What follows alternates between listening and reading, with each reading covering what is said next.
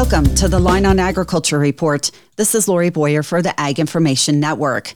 USDA Secretary of Agriculture Tom Vilsack says he is not going to concede to a group of lawmakers who want him to delay implementation of new poultry contracting regulations by 180 days.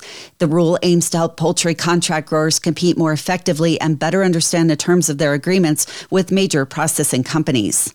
They had multiple months of information about this to prepare for it. So I don't, uh, candidly, I don't see any reason to extend the, the time period. I mean, they had plenty of time, and it's not as if what, what's being asked is uh, particularly onerous. This is a, this is information they already have, very easily available. The Transparency in Poultry Grower Contracting and Tournaments rule is set to go into effect in February of 2024. And Secretary Vilsack adds that there needs to be more balance among poultry integrators, and this has been an issue for far too long. What we're not going to do is we're not going to delay the important work of providing a more balanced relationship between producers and integrators. The rule requires a live poultry dealer disclosure document that provides growers with information they need to have a better understanding of realistic outcomes they can expect before making important financial decisions.